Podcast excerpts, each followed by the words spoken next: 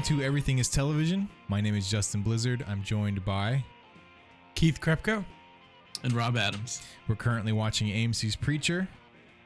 And today we're talking about episode 5 The South Will Rise Again. And before we get into it, I want to reiterate the point that I made last week about this stupid, stupid numbering system that they're using. Because this episode is numbered as episode 4, even though it's the fifth episode. I went to AMC's website to watch it, and the AMC splash screen for the episode says episode 5 available now. And then I click on that, and then it says season 1, episode 4, The South Will Rise Again. And then right below that is a bonus featurette that says go behind the scenes with the cast and crew of episode 5. And it's like pick one, right? Mm-hmm. Like that the that inconsistency of that is still to this moment drives me crazy. It, and it is very dangerously close to becoming the blurry top and bottom screen of 112263 for me. But this one is obviously a little bit more uh, tan- tangible than that. Right. Okay, does that mean we get 11 total episodes? Exactly. That means we get to the end of the season and it's going to be episode 9. And it's going to feel like Well, there's depending still on what you're one looking episode at. left. It'll be nine or ten. It'll be 9 according to them. It'll be 10 according to me. Mm-hmm. The right person. Is the Is same this Go ahead, Rob. Is this a thing where the pilot episode isn't counted or is this It, it was There's counted. something It, was number 0 is how they It count it. started with zero. huh? So pilot is season 1 episode 0 and you know Mr. Robot did the same thing. And because we didn't watch that as it aired, it was the reason that we finished Mr. Robot when there was still two episodes left or one episode left or something. Yeah, because I watched. I, I remember I watched the season after you, and then we went to talk about the finale, and you're like, "Oh, I didn't see that," and I was like, yeah. "You didn't see the finale?" And you're Right. like, "No, we thought we did." Yeah, and it was because the numbering system was so weird that like and and even Mr. Robot it ends that second to that that penultimate episode it ends on a weird moment and Mhm. my wife and I were both just like that's it. and but uh, ultimately it turned out that um the last episode wasn't on demand. So that's why we really didn't see it. Mm. okay. But it was also because the numbering made me believe like, oh, okay, they're just done. Like I think it was eight or something, and I just thought, oh, okay, there's only eight episodes. Very strange. Yeah.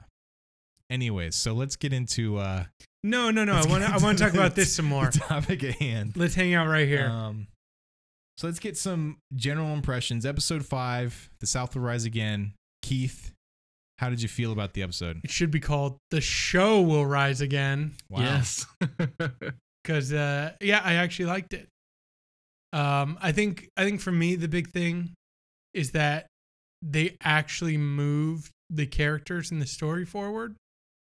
Whether or not you like the characters or agree where they moved them, they at least moved them forward. They've progressed the story, and so I'm very thankful for that. That's my that's my quick take. Okay. All right, Rob, what did you think about the episode? I liked everybody this week. I liked all the all the characters. I liked all the developments. I absolutely You even like Tulip? yes. Point for until me. the and, until the very very end. I have complicated feelings about um how she's um treating herself and Cassidy. Um, uh, but but yeah, I, I liked that scene where she stood in the kitchen for ten minutes and said, "This is how I feel. This is what my motivations are," and the, basically like drew a line and said, "This this is it." yeah. Yeah, I appreciated that. Thank you, writers. Um, I liked that everything got moved forward, that everyone kind of has a direction. They may not all have stakes, Mr. Keith, but they have some direction. Mm-hmm. And it was weird seeing Emily P because we she you know she dropped a deuce last week, Right. Mm-hmm. so that that was a little We're strange. The inside treatment of Emily. And and was was her pee abnormally long? Because She gets interrupted and she goes back to peeing, right? Right. Well, that was Well, supposed to be a joke. Yeah, but it's just- Instantly goes back to peeing. Right. Because she was so tense. yeah, I I know, but but mean- it just felt like she would have been wrapping up anyway. And that stream was going strong when it came back. It was like a uh, League of Their Own level P, right? Yeah, it was like lifting her off the seat a little bit. I'm a little curious. Do girls get gun shy like guys do? Sure. Yeah, I'm sure. Because you know sometimes you can't just you can't turn it on. I don't have that problem. I've some never had that problem never either. had that problem either. you know, where they can't just go or whatever. You know, there's you'll you stand in line at the ball game and you get up and the dude's been there a long time. 'Cause, you know, Yeah. you, can't- you just can't get it. He's breathing guy. heavy through his nose. Um, Maybe that's just a trope, right? Because they did it in Preacher last week. I Hmm. don't know anybody who can't pee if they have to really pee. Right? Yeah. If you, if No, you it- if you all of a sudden can't pee when you had to pee before, You have a blockage. then you didn't have to pee before. That's what I'm going to say. if you someone didn't was truly watching, have to use the bathroom. Yeah, I don't. I, I don't know anybody that can't pee because somebody's watching them. interesting. With that being said, I have a little bit of a mixed history with peeing in public. it's a complicated history. Anyways, Who doesn't? The open was awesome. Yeah. Um, I really like how they're progressing that story. I like how we're getting tidbits, and for people who haven't read the comics, you know, they got to see something interesting. They got to see something exciting. Um, I personally don't know the value in scalps. Is it because you you kill them at that point, and it's kind of like a bounty, and that's proof that you killed them? Is that what the scalping is about? That that's my understanding. Um, it's a, it's just proof proof of uh death, proof of Okay. murder. Sure, that makes sense.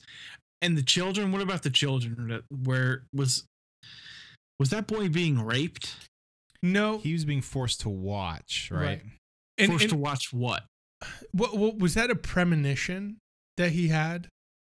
Mm. Because the the future saint of killers, he's in the saloon.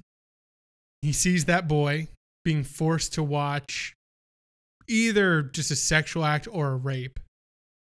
He, uh, the future saint of killers, rides out of town, and he passes by that wagon, which has a little boy in it who says, Mhm. "Hey, see ya." That's And- the boy from the original cold open. R- Remember it that that um invited him to eat? Yeah, yeah. Now, now, was that boy the same one that, that I'm saying in his vision when he was in the saloon? I don't think so. I think that he saw there was stuff going down in the saloon. Okay. He leaves. The boy showed him kindness, and he didn't want that boy to be involved because it really seemed like something was happening to another child in there. Yeah. and they were making another child watch. So I I feel like he wanted to make sure that wasn't happening to that boy.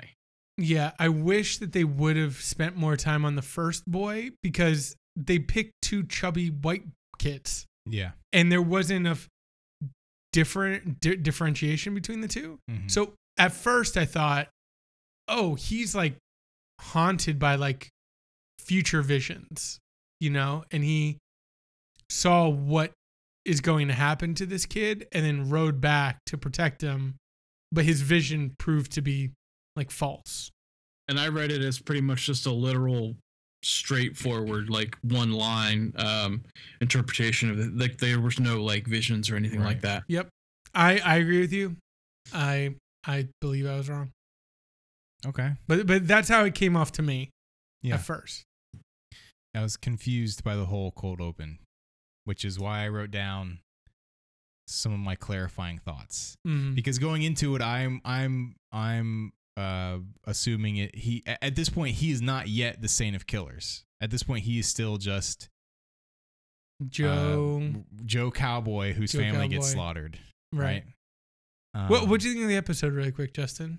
I liked it. I thought I thought it was good, and I agree with pretty much everything you guys said. I'm just glad that it's moving forward. Mhm. I, I think I don't think a ton happened, Mm-hmm. but like enough. enough happened and you Mhm. still got progression with the characters Right. and and you started to see some stuff Coming together. forward. yeah I feel like there was progression this week that we haven't had in like two right weeks. yeah Exactly. Where there there was some actual movement in the storyline, and I and I enjoyed it, and I'm glad to hear that you guys liked it. I was scared after last week. yeah i'll say the only thing i didn't really care for in the cold open was just how much color correction they used like yeah. it felt a little bit like when somebody uses like the papyrus font you know what i mean it's like you're overdoing it here Did it Like, feel a little comic booky, Justin? Do you think maybe that's what they're going for? No, for? it just felt kind of cheap, I think, to be Oh. honest. It just felt like I don't know, just was too desaturated for me. It just Mhm. looked weird. I love the the drunk preacher who confronts him in the saloon, Uh-huh. and But was he wasn't he part of the sexual encounter stuff? Or am I see I see I was really confused by the cold opening. yeah, He told the funny, dirty joke. mhm, That's right. right. I don't think he was involved in that backdoor stuff. hmm Not, uh, but, but again, the backdoor stuff was such a flash. I don't, I don't know that it Right. really means much of anything. Um, but but I like that he was antagonistic against this guy, and his reason for being antagonistic was he never saw a man who loved killing more. It seems like that's the person that you'd want to be the least antagonistic towards. Right. You know, Exactly. but he's like, Yep. nope, this is a good guy to really lay into yeah. because I never saw someone love killing more. And I'm gonna shoot his horse. Yeah, I'm gonna Right. shoot his horse. So let's talk about the Tulip and Cassidy scene. Rob, you mentioned it a little bit when you were talking about your general impressions of the show. So Tulip and Cassidy have this scene in Tulip's house or her uncle's house. Cassidy wakes up.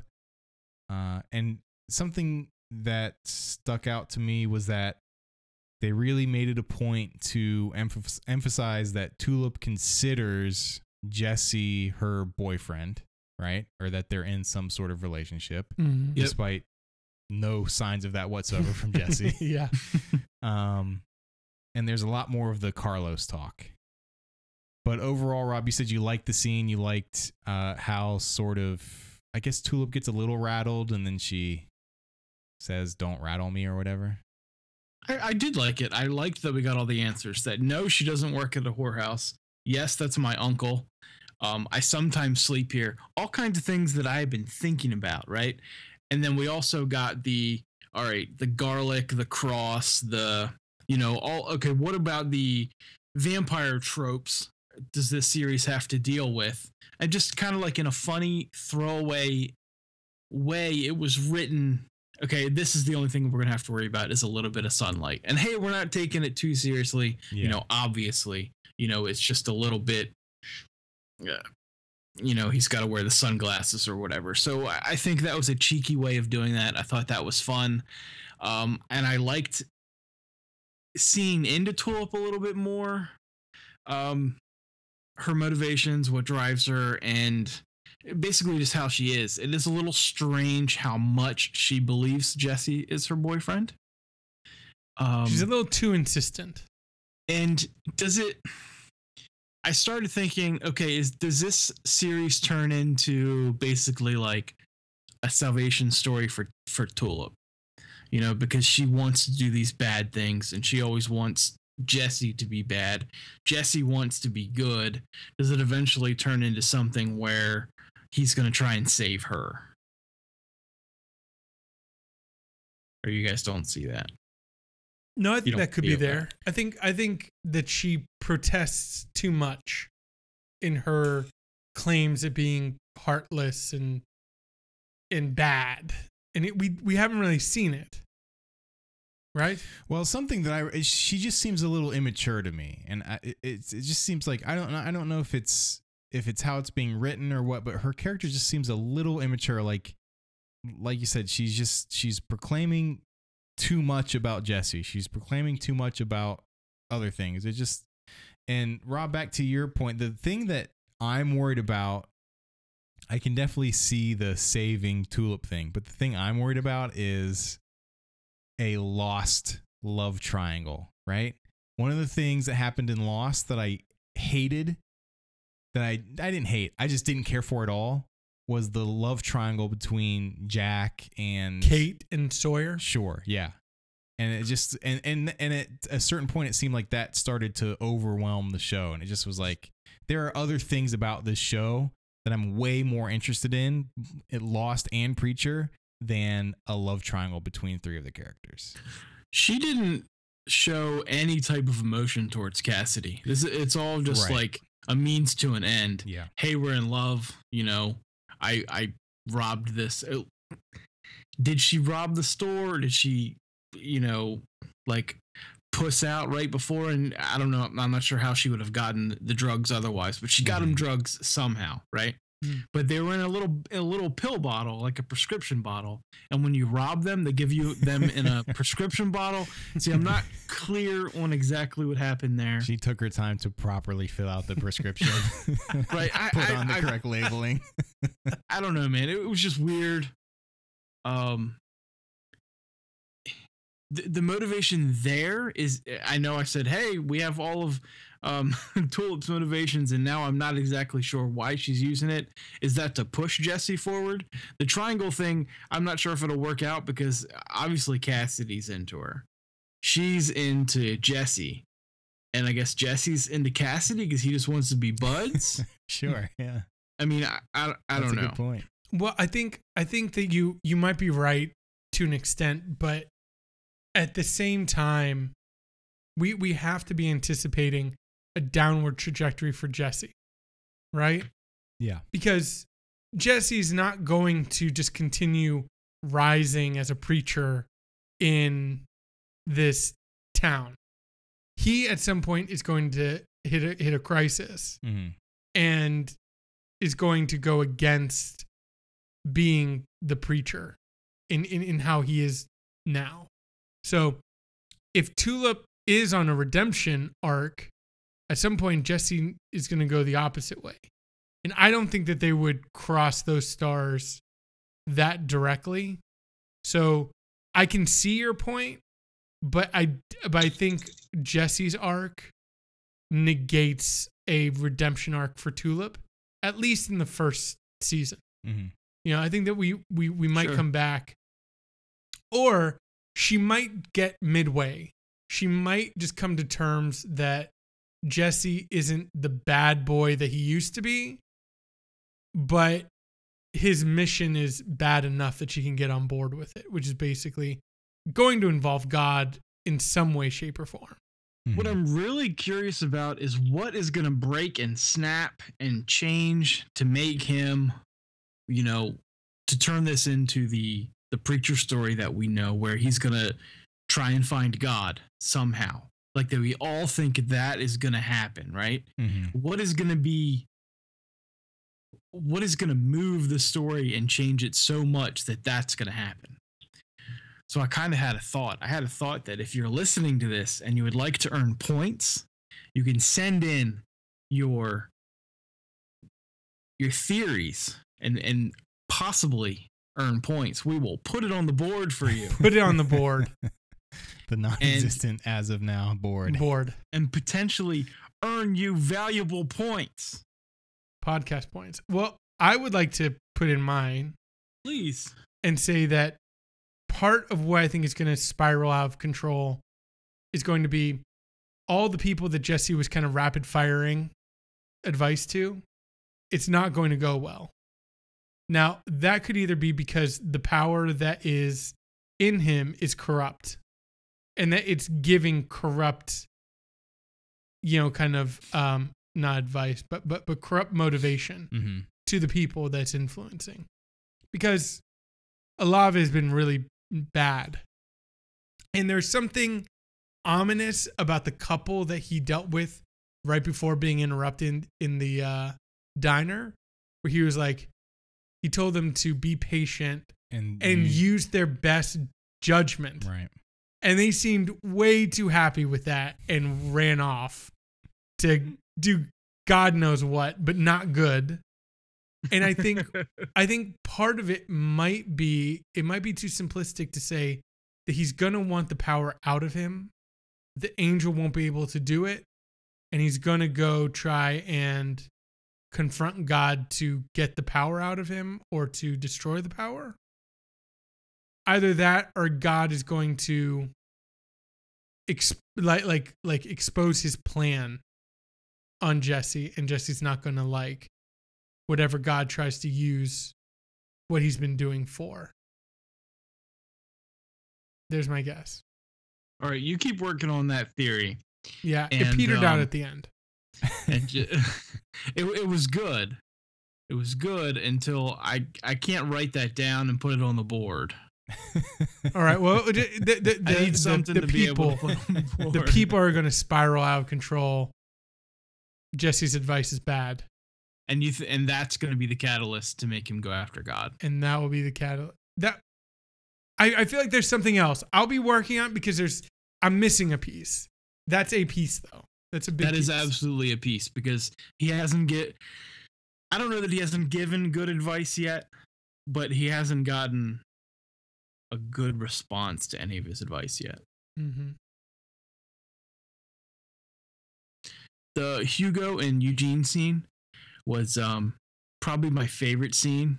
I I, I want to th- like I want to say of the entire series because everybody knows I'm a huge Eugene fan, right? Yeah. Mhm. and and I really liked how the whole that whole scene played out. I really liked the the reference to the Eugene of the comic, who was an absolutely terrible racist asshole.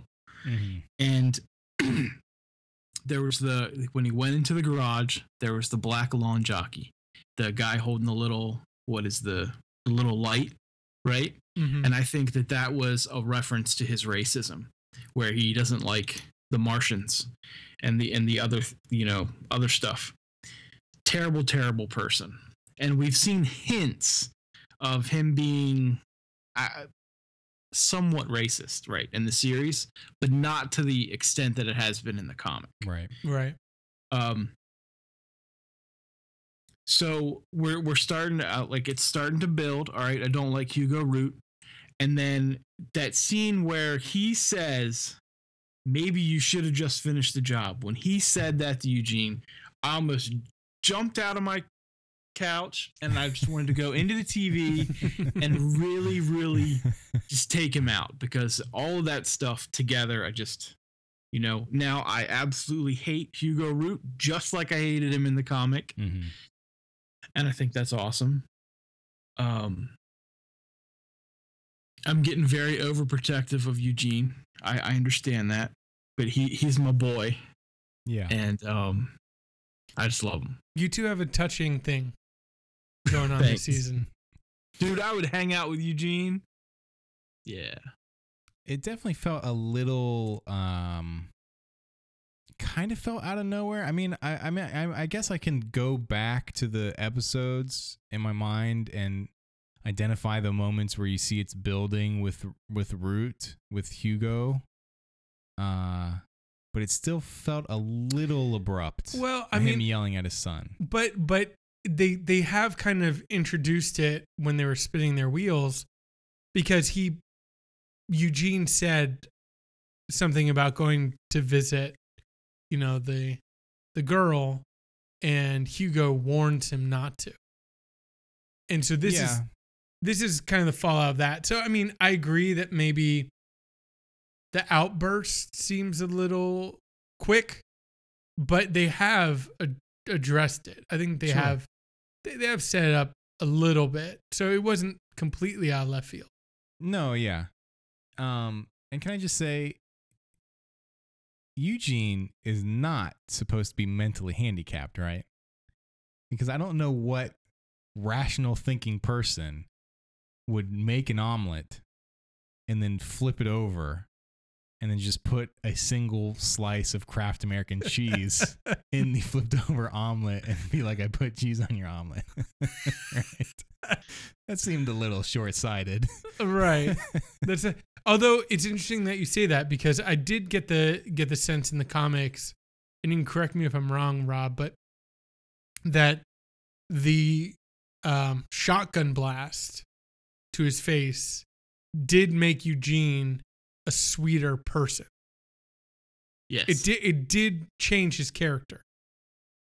Yes. Yeah. So yeah, but that is is that just like Yeah. the trauma of the event, or is Yes. that brain damage? no, no, I think I think that's well, I think I I, I I was just like unnervingly positive. and right Sweet. right, and it also allows him to put Kraft American cheese on omelets. it affected that part of his brain too. Uh, there's also there's a scene. So we get a little bit of uh, Jesse using his powers.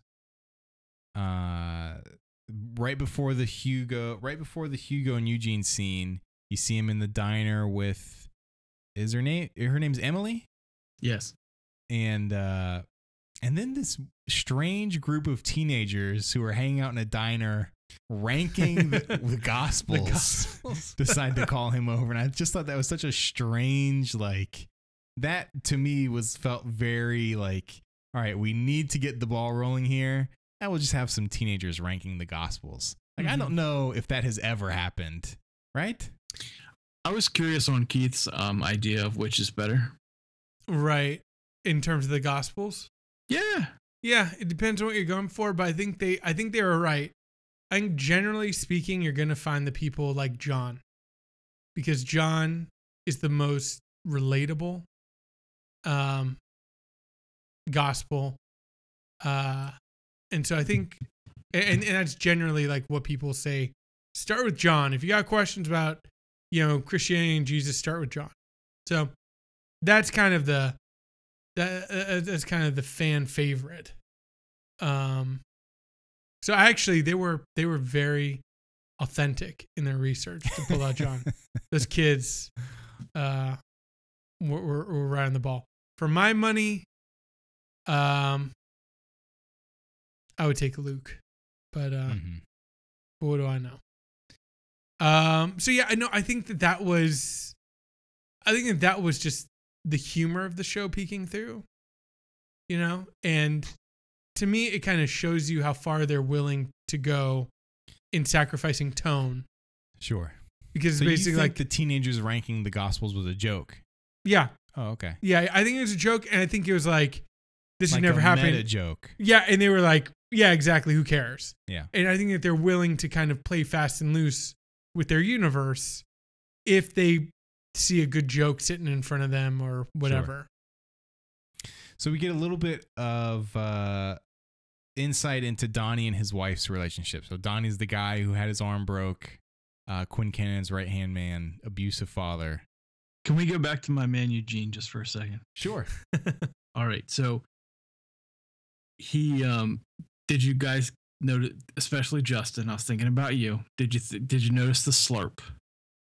Mm, He, he was question. like he was talking, talking, talking. Yeah, And then there was this big slurp. yep. I'm sure I did. I noticed that. I think I'm Uh, becoming desensitized.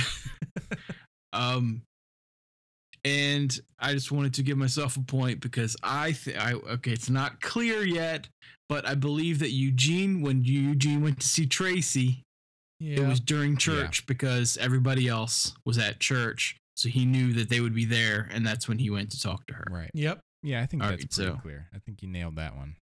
Rock and roll.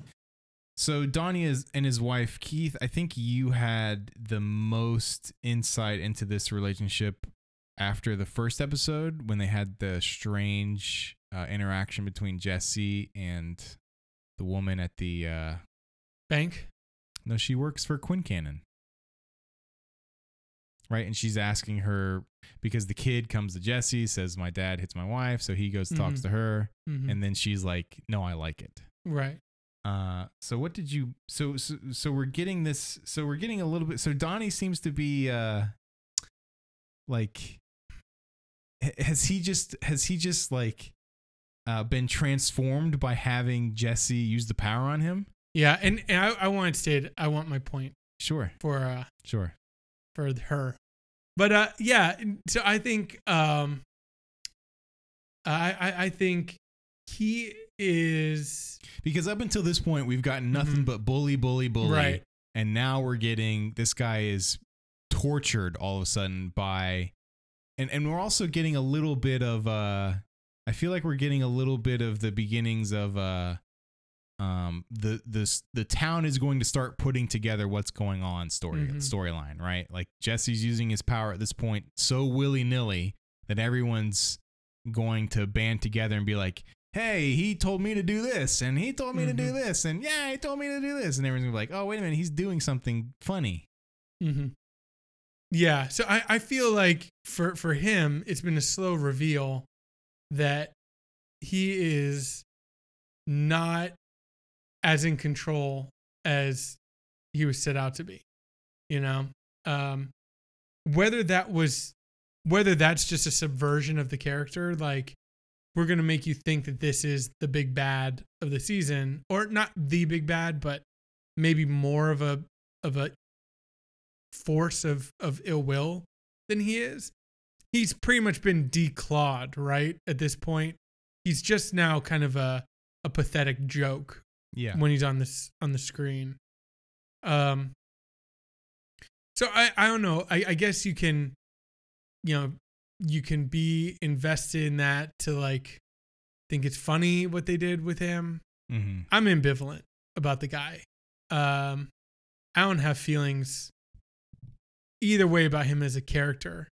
Although you you kind of hit it. I think it's interesting. They feel at first I thought he was fearful Mm-hmm. when he was asking Quincannon, you know, what did he say to you? Mm-hmm. I thought he was fearful, but then he seems yeah, tormented by by either the memory or like the residual effect of being controlled. Right, right, exactly. He seems to be traumatized by the fact that somebody made him do something Exactly. that he didn't want to, that he had literally no control over. Exactly. So I have a couple feelings about Donnie. Um, I think we're still going to see him in the bully role when he's not around his wife, and when he when he's not behind like like we're not supposed to see that stuff, right? So he hasn't shown that that she's in control in any other sense. It's just when you know when they're alone and when no one else can see. So I think we're still going to see him as the bully type character um, when he is talking about you know we're talking to Quinn Can- Quincannon you know what did what did he say to you that kind of thing he also mentioned the bus driver Right. yeah. and I'm not sure how he figured out or knew that something had happened with the bus driver because Well- we haven't seen anything else like from him He had that one interaction where he was trying to get on the bus, right?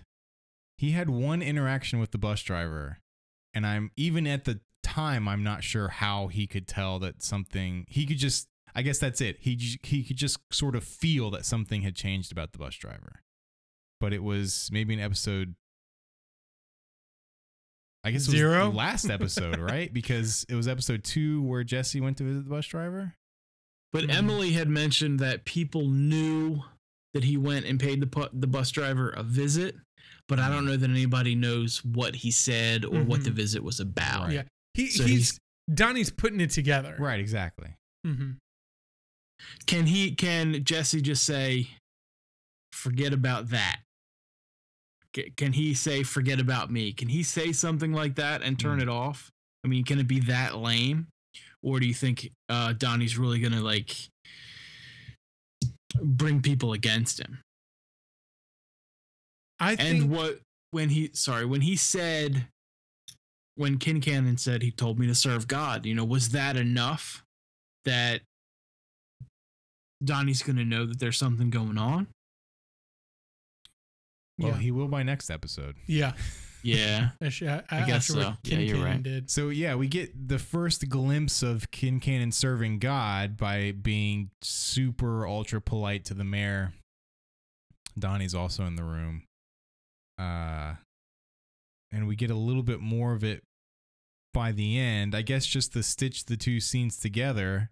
What is so do so, so do you, either of you have any sort of speculation on uh Quincannon's motivations for shooting everyone at the end. Obviously, it's a part of the serving God command. Right. What what I think is interesting and what my take on it was is that they're they're basically taking everything literal So if you told Ted Bundy to serve God, how would Ted Bundy serve God?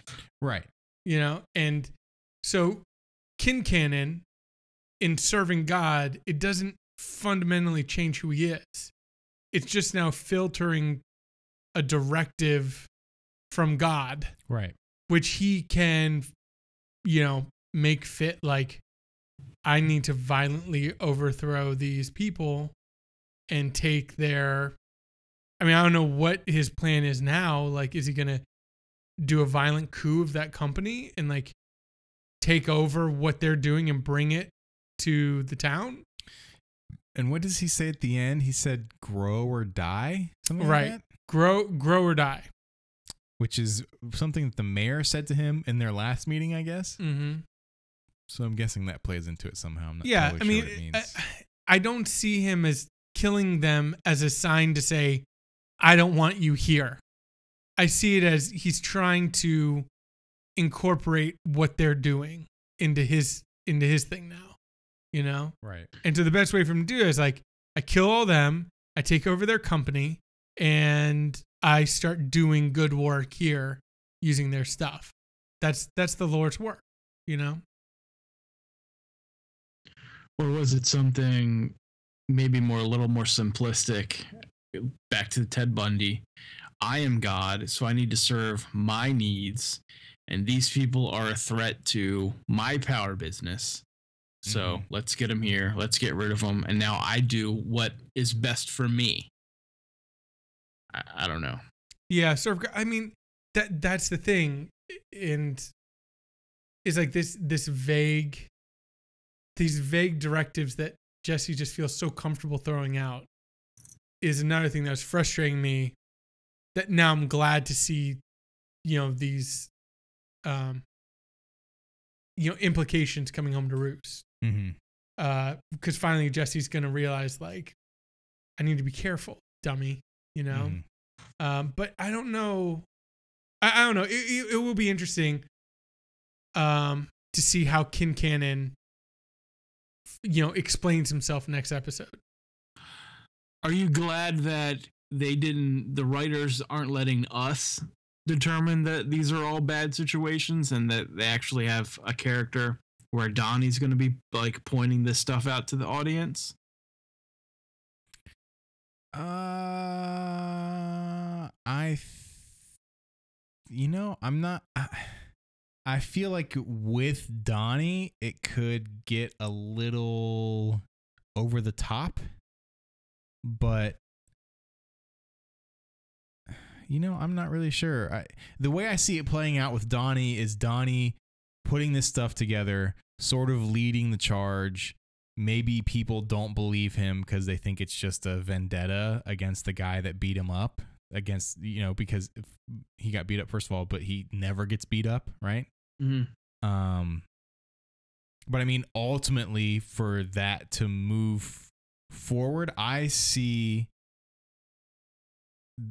I see sort of Jesse being forced out of the town in order for that story to move forward. Like, like he can't just sit in the in Anvil and keep giving out these sort of meaningless platitudes over and over again because the story won't go anywhere. I mean, it has to go somewhere and he's obviously not getting the sign that this isn't good, right? Like he did the funeral for the guy that cut his own heart out, and yet a week or weeks later, he's Yeah, just out there giving out more advice. Exactly. like he doesn't. He seems pretty oblivious to it, and not just oblivious. He's like on top of the world, right? He's like in the best mood, best mood he's ever been.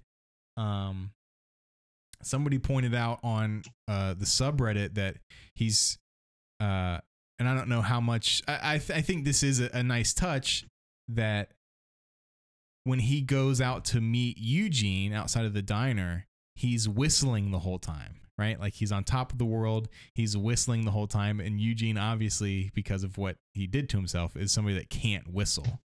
Right? So it just, goes to show kind of how he's not really taking into consideration his not just his powers but like the situations he's using them in you know what i mean he's just not aware of his surroundings anymore Right. Can we talk about that scene? The um Yeah. when So let's talk about that and and also about the confrontation that happens with Eugene and Tracy's mother. yeah, that whole that whole scene there when um Jesse took him. So he talks to Eugene, and then I think they just go right to Tracy's house. Tr- Tracy's the girl, right? They go right to Tracy's Yep. house. And uh, the mother sees Eugene in the car and immediately flips her lid and starts smashing in Jesse's truck, which at this point, the steering wheel's been taken off. It's that truck has taken a pretty decent beating, right? Um, so Rob, how did you feel about that whole confrontation? Did you Well, feel like it it was was- cathartic at all for you? I thought it was interesting because Jesse kept trying to use the word and then she kept finding another way Right. To attack him. Mm-hmm. So we've all we've wondered and talked about, you know, what can this power do? What can't this power do? I thought it was that it was cool to see her he had to go, you know, through several steps before he could get her to stop. Yeah. Um not sure what you mean by was it cathartic for me. When she forgives Eugene and like he finally gets a little bit of relief because I mean up until this point everybody in the town hates Eugene. I mean, Gotcha. he, he even brings it up with Jesse and Jesse can't say no. All he says is, "Well, I don't hate you." right, exactly. Like the wrong thing. Like what a jerk. Right. Come on, so Jesse. so even though it's forced and coerced, he still appears to get some forgiveness. Yeah, and he doesn't know that it's forced. He doesn't Right. know that yet. Yeah. Um, so I, I guess it was. It may have been more touching if she had actually forgiven him. Right. We kind of know that she doesn't, so maybe not the the great scene, you know, that I'm hoping to eventually maybe get. Mhm. I was a little confused at how it was supposed to take the heat off of Hugo. Because the whole impetus of the scene was that Eugene wanted some relief for his father, despite the horrible thing that he just said to him. And so Jesse was like, I'll take care of it. And then he just immediately takes Eugene over to Tracy's house. Right. And even then, even and there's even a tag at towards the end of the scene where Jesse was like, he said something. I don't, I don't remember. Mhm. But it, it just seems like I don't understand how this all of a sudden like is going to. I, I don't think that that Jesse's as concerned with Hugo as he is with Eugene. yeah, that's I- a good point. Yeah, I think that he basically was like, Eugene, I'm tired of seeing you trying to, you know, prove yourself to someone who doesn't care about you.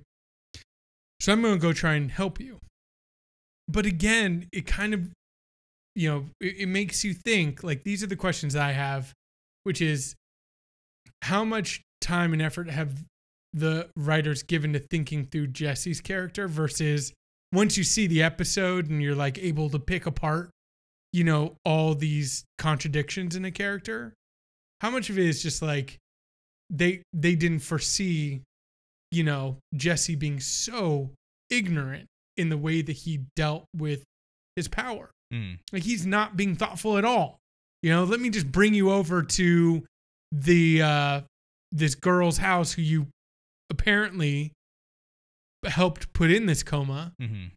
with someone who hates your guts and let me just like allow this truck to get destroyed and then try to resolve it through just throwing stuff out Mhm. until I just tell her like, you know, forgive you or whatever. It, it just it's none of it is thought out in any way that's like if I had that power, I would immediately think of all the stories from childhood of people having great power and not understanding it or abusing it. And Mhm. Jesse just doesn't think that way at all. And it just it's either they're they're they didn't foresee it or they're they're doing something with it, you know? I think they're intentionally writing him this way so that he's just he's got that cocky smile. He's like, I'm gonna fix this. Mm-hmm. And of course he breaks everything he touches. Um And he doesn't notice yet. It's like I what it's what's going to have to break for him to finally notice? exactly. I, th- I think this might be it. I think I think that we're going to see some unintended consequences from this Mhm. uh, event too. So Jesse's Breaking Bad, quote unquote, will be inspired in some way from uh, Eugene. Yeah, or or what what's going to come from this surrounding the Eugene situation. surrounding Eugene? Sure. Yes. And I- which I also think is appropriate since Eugene is his sort of uh, spiritual mirror, right? Uh-huh. Eugene That's voices his spiritual concerns. Yeah. Uh, Cassidy, and so uh, Tulip, in order to, uh, I'm assuming, get Jesse's attention, sleeps in a very brief scene, sleeps with Cassidy. A very brief and disturbing scene. Yeah, I it's not say. It was That's the wrong right euphemism. It, was not like it was filmed in a way that felt very uh rapey. You know what I mean? Like it was not like well, it, it was it was it was filmed in a way to show her display like she is completely disengaged. yes. completely disengaged, and it just was like, I guess the whole just thinking about the whole thing is just is disturbing. Mm-hmm. like the acting of it of itself and the planning and all of that but just like i think they probably would have been better served not showing it and letting the audience wonder whether or not she ever did sleep with cassidy you know what i mean I have a note here from Kate, and it was about this specific scene. And um, I'm, I'm going to read it, and then we can talk about it. It says, "I don't get why they set up Tulip to get the, to be this badass woman, and now they're making her into a character who is pining away for her ex, and then robbing drugstore and giving up the goods in a car. Clearly not doing it for her own pleasure.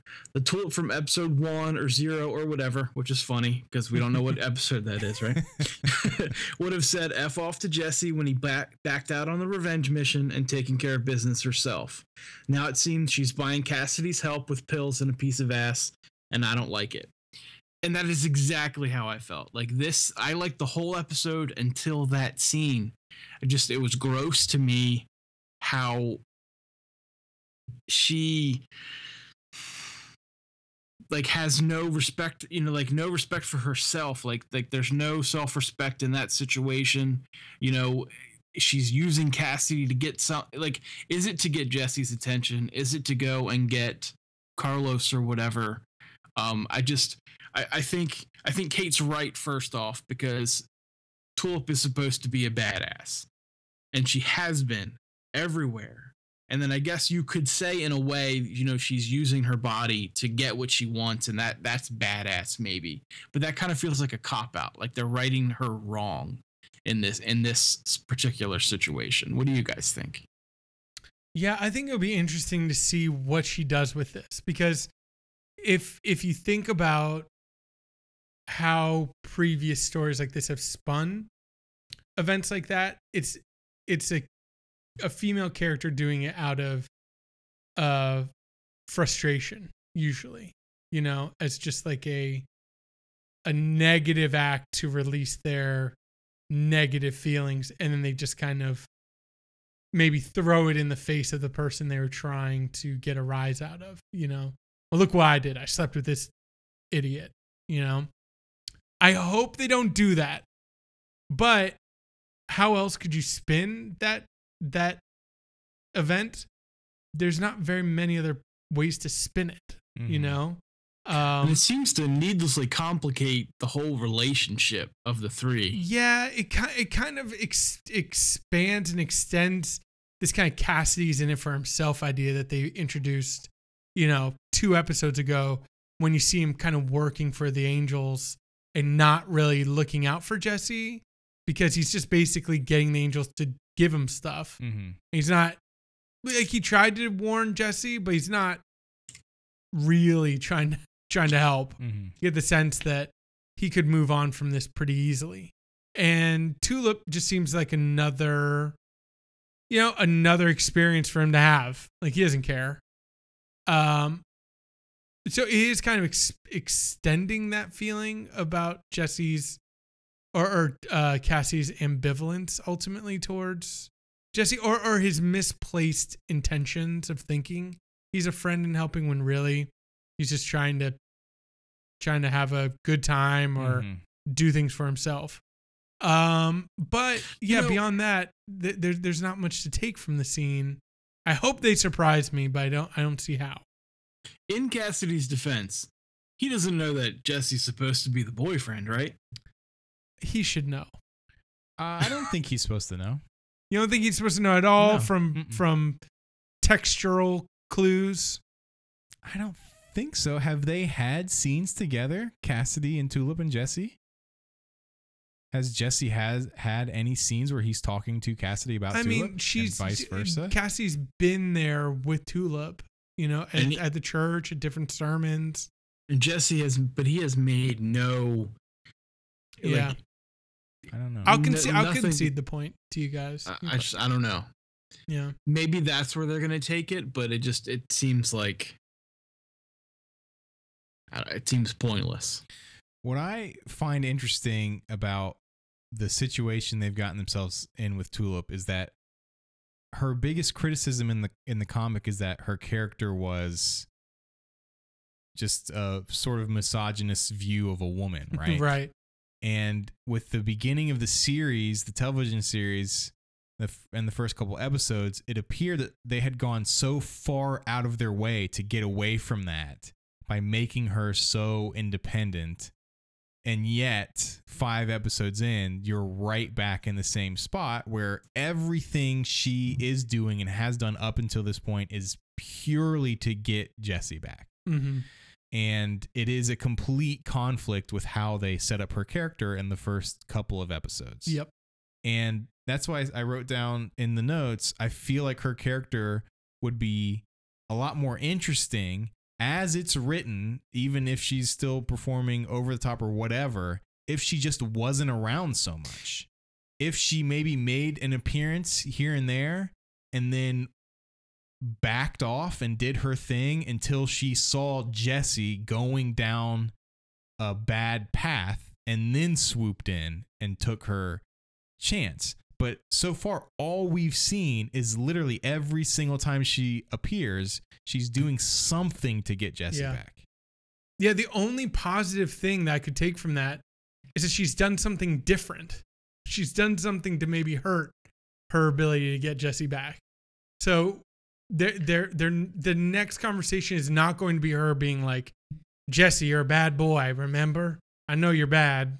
Come, let's get Carlos." Right. You know, It's- it's going to be a different conversation, which I'm at least grateful for. You guys think she stole the money, the bank money? Uh, not the bank money, the, church, money. I never even made the connection until you brought it up just now. So the so Emily at the beginning of the episodes asks Jesse to bring in the what are they called? the tithes, Yeah, but she calls them something different. offerings, the is it? offerings, that's what I'm Mhm. thinking of. And I guess it's not there. Well, she, they they make a point to show her with a lot of cash Mhm. in that bank bag, and then she goes to use the bathroom, and then we Ah, yeah. and we see Tulip close the door, and then she's gone. So we we don't know that's if she took the money or not. That's good. Point. I think it's too easy to take the money, and then it seems lazy to write her to take that money. But then I can't see much of a of a reason to have the rest of that scene, you know, Emily on the toilet and Sure. the, and everything else, unless it was. I mean, wh- why else get those two together? Yeah. So let's talk about the Angels and Jesse scene. The Angels finally get out of their motel room. They don't ever have to answer the heaven phone. But like the tulip scene we get earlier on, where she's giving you some definitive answers to some questions we've had, the angels start giving some definitive answers. They say they're, do they say they're angels? They say they're from heaven. Mm-hmm. Yep. Uh, they they say that one of them is an angel, right? But they're kind of like a little bit cagey about LeBlanc, about whether or not he's an angel. mm, Remember that scene? Yeah. Yeah, they and they they they uh t- they lay out to Jesse more or less why they're there. They want the thing from him to go back into the old timer coffee can where it lives, and that the thing in him is not God, as Jesse thought it was. Mm-hmm. Yeah, I And- thought that was pretty interesting and pretty cool, especially for non um, non comic readers. Yes. You know, so that they can know, you know, definitively it, it is not God. Right. Yeah. So, any further thoughts on that scene? I mean, we, there's not much, but we do get some definitive answers. Mm-hmm. Yeah. Again, I'm just grateful for the answers. Yeah. I'm just grateful that we're, we're we're going forward with this stuff. I don't yet see how they're using the angels in the plot. I don't know what function they're serving because one of the problems is that they are still overly goofy. Yeah. You know what I mean? And so I don't get menace from them Yeah. enough. And so I don't Well, I mean, is, are they supposed to be menacing? well that well that that's the thing. I They're don't not- know. They're not necessarily trying to hurt Jesse as much as they're trying to get Well, they came after him with a chainsaw. Genesis back. But that's what. But that's what I said last episode. I think that just stems from their lack of knowledge. Exactly. So I mean, I don't think it's a, a as ill intended as cutting somebody yeah. with a So chainsaw so, so I mean, do do you see them partnering with Jesse in the show? Do you see that happen? Like, what function are they going Yeah, I- I to don't disappear? Are they going to become like non goofy and threatening, Mhm. or are they going to partner with Jesse? I could see them partnering with Jesse because once they answer that phone, and then they can say, "Look, you know, shit's gonna happen, stuff is gonna happen, and either we get this out of you together, you know, or or bad, terrible things, you know, are gonna come." I I, I don't know. Well, and they also made it a point to say that they knew Jesse had been using the power when they Mm. told Yes. him not to, or at That's least true. they told Cassidy to tell him not to. Yeah. So that's interesting. What was the exact quote? It was that was a little bit um menacing. The quote they used when they said talk, we were talking about his power. They- Didn't they, they they reference the power, right? It's not what you it's, it's not as as generic as like it's not what you think it is, but but it had that implication, right? Like you Yeah. you basically you don't know what you're doing and it's not as benevolent as you think it is. Uh, I don't know if we have much to say about this Gizmodo article, but I did want to mention it just because it's a quick read. It's an interesting read, but there was a Gizmodo article about why no one is talking about Preacher. And I think it's sort of, I think the answer it comes to is that up until this point, there hasn't been much to talk about, first of all, outside of the pilot, which was great. Everything since then has been more or less uh, static world building.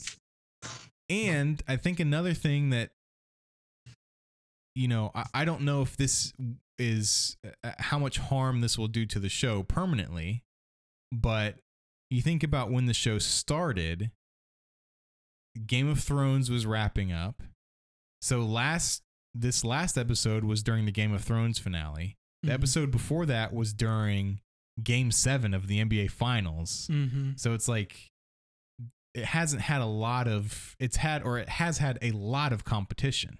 Like the most viewed NBA finals in like the past 20 years. You know what I mean? So do you think that will be like permanent a permanent damage to the show, like permanent harm? Or do you think it's just not a big deal? I think that they've they it's it's basically like um a runner who starts off the blocks really great Mm-hmm. and then purposefully twists their own ankle and then tries to continue like there's no there's there's no excuse for episodes 3 and 4. What if the excuse is though? Look, we know the finals are still going on. We know Game of Thrones is going on. So we'll get this boring stuff out of the way first. And then once that other stuff is out of the way, we'll have all the exciting stuff that everyone wants to talk about. But but I think that's what DVR and the internet's there for. Like people will watch your show, like they, they- they'll get around to it. They they might not Yeah. watch it live, but if you don't give them something, then again it's anecdotal. but I talked to a friend today who's done with it. Mhm. You know, he's he's not going to watch anymore. He Even thinks it's after boring. episode five. Huh? Even after episode five. Yeah, episode five, he basically said, yeah, it was better, but wasn't enough. So, I mean, I, I just don't, I don't think that, I think that they relied too much on their setup. I think they thought, hey, we got a vampire. Hey, we got this, like, you know, badass woman. And we've got the preacher with this crazy power. Like, we got it, guys. Done Mhm. and they didn't they they didn't push themselves early on. I think they just relied on everyone being like, "Oh my goodness, there's angels and there's a a vampire and there's a, you know, and it's just not that's not enough.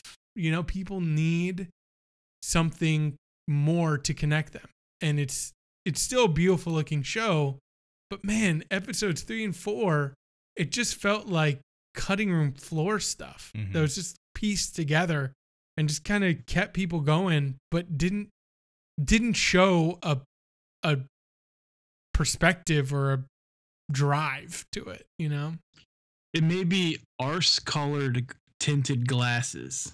If rose tinted glasses, arse Right. tinted glasses. Sure. But I think he- it may be hyperbole, but I think Eugene could stand out as one of the lasting characters, kind of like not exactly Walter White, but maybe Jesse Pinkman. You know, maybe um I, I forget the dude. He was also in Better Call Saul, the the grumpy guy, the people you like. To mike watch, right? The the people you talk about and you and you think about and even when the like when the episodes aren't on that's what you're talking about that's what you're thinking about. For me i'm thinking about eugene and arseface and the guy who wrote the gizmodo article is right. We should be talking around the about this with people that aren't specifically on a preacher podcast. But nobody else i know is watching it really you know except for a couple friends here and there. Um I'm not listening to six preacher podcasts. You know, I listen to ours, and, and that's really it. Um, you'd think that there'd be.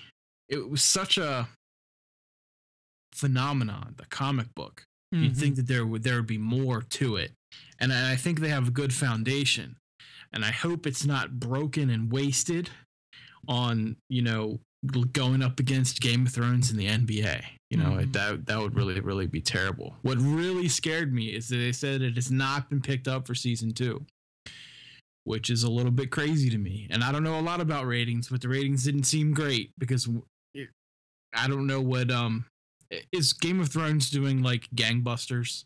oh the the, Yeah. the game of thrones finale was like the highest rated viewed episode i think they ever did Yeah. Okay, all right. So that's gone. Let's sweep that out of the way. Let's think about Preacher. Hopefully they'll they'll do something um occasionally with Walking Dead. They'll do a hey, catch up on this this weekend and and we'll show you all the episodes. Unfortunately, for the next 6 Sundays, Walking Dead is they're going to do the all, all 6 seasons of The Walking Dead. So it's not like they can piece that in, you know, to help boost Preacher. Yeah. right So I'm not sure what they're going to do there. Um, Fear the Walking Dead is objectively terrible. that got a second season, so there's there's hope for that. Um, what Hell on Wheels got three and a half, but that's a good show. and turn Turn, I liked the first season. I stopped, but that's keep that's going right. yeah Um, that got they ter- usu- that's terrible viewing numbers They um they don't give up on their shows like like Fox would. But is this show costing a lot of money? Like, is it expensive to make? doesn't seem like it it's one location Wait, right they aren't part of the reason they're in what Annville for Mhm. so long is because they can't afford to do the road trip. Right. But if if we ever want the road trip, I guess it's going to cost money, and they're going to need more more views or something. I, I'm not sure how to do it or how to get there, but I, I feel like there's something here. I, and I don't know why people aren't watching it. I, I get that two and three sucked, or was it three and four? Three and four sucked. Um, but five was pretty good, man. Yeah. Yeah, I'm with you. And I I see momentum. Like I I can see them yeah. Yeah, I can Pulling- see the build. Yeah, I can see this pulling together and really being a great uh first season run, but they need to they need to hit the ground running next episode, and they keep I I, I just keep getting the sense of like this self satisfaction that like look how crazy we are, but they they're not doing anything crazy. Mhm. They have crazy characters, but they haven't done anything crazy yet. You know? You think once that one of those things happens, that's when people start to pay attention. Yeah, I think you know. When I, I we have our red wedding. exactly exactly like i think subvert do something with the story right cut ned's head off and have there be stakes and consequences and you know root your show in something but for now it's still like it's goofy and kind of funny and i'm not getting a lot of menace from it yet all the menace has been subverted you know and Quincannon has done something now, and he could now he could really take this show and start moving us forward. Yeah. And and I hope they do. I hope they just go full tilt and we start seeing some crazy stuff. Um and we and we don't pull back into you know, you're bad, I'm bad, we're all bad. Trust me, you know. You know, it wasn't uh the first season of Breaking Bad was okay. It wasn't until what midway through the second where it really got to be must see TV. I mean, it was all right, but it wasn't the first season wasn't great. Yeah. First season of Walking Dead wasn't great. Neither were Um, two, three, four, and five. But Walking Dead season 2, I'll fight you for that one. That Walking Dead season 2 was is fantastic. Um and I can't remember I have a hard time placing exactly when Breaking Bad clicked for me, but it wasn't the first season. I mean, it was all right. yeah. Here's hoping. Yeah, Yeah. buddy. I want a podcast next year about Preacher. well, thanks for listening to Everything is Television. You can subscribe to the podcast in iTunes or the Google Play Store. Uh, you can go to our website. It is eipodcast.com. Podcasts. No, I believe the website is eipodcast.com. Okay. I you think can you're follow right. the show on Twitter at eipodcasts with an S. Mhm. Uh, you can follow me on Twitter. I'm at Blizzard with nine Z's. I'm at Things Come Right. I'm at shiny underscore Rob. You can find all of that information in the show notes for the uh, or in the podcast app that you're listening to this on, as long as as well as my email. Uh, we would love to hear feedback from you. And uh, Send in your theories for valuable podcast points. that's right. Send in your theories. What were the theories supposed to be about again? Oh, uh, why Jesse goes bad? What? Yeah. What's gonna change? What's gonna make the? What's the change? Yeah, let's see. Not why he goes bad necessarily, but why? Um. How is this story gonna change from Jesse trying to be good to Jesse Jesse trying to find God? Okay. All right. So, yeah, again, you can find all that stuff in the show notes or at the website eipodcast.com. Thanks for listening, and we will see you next week.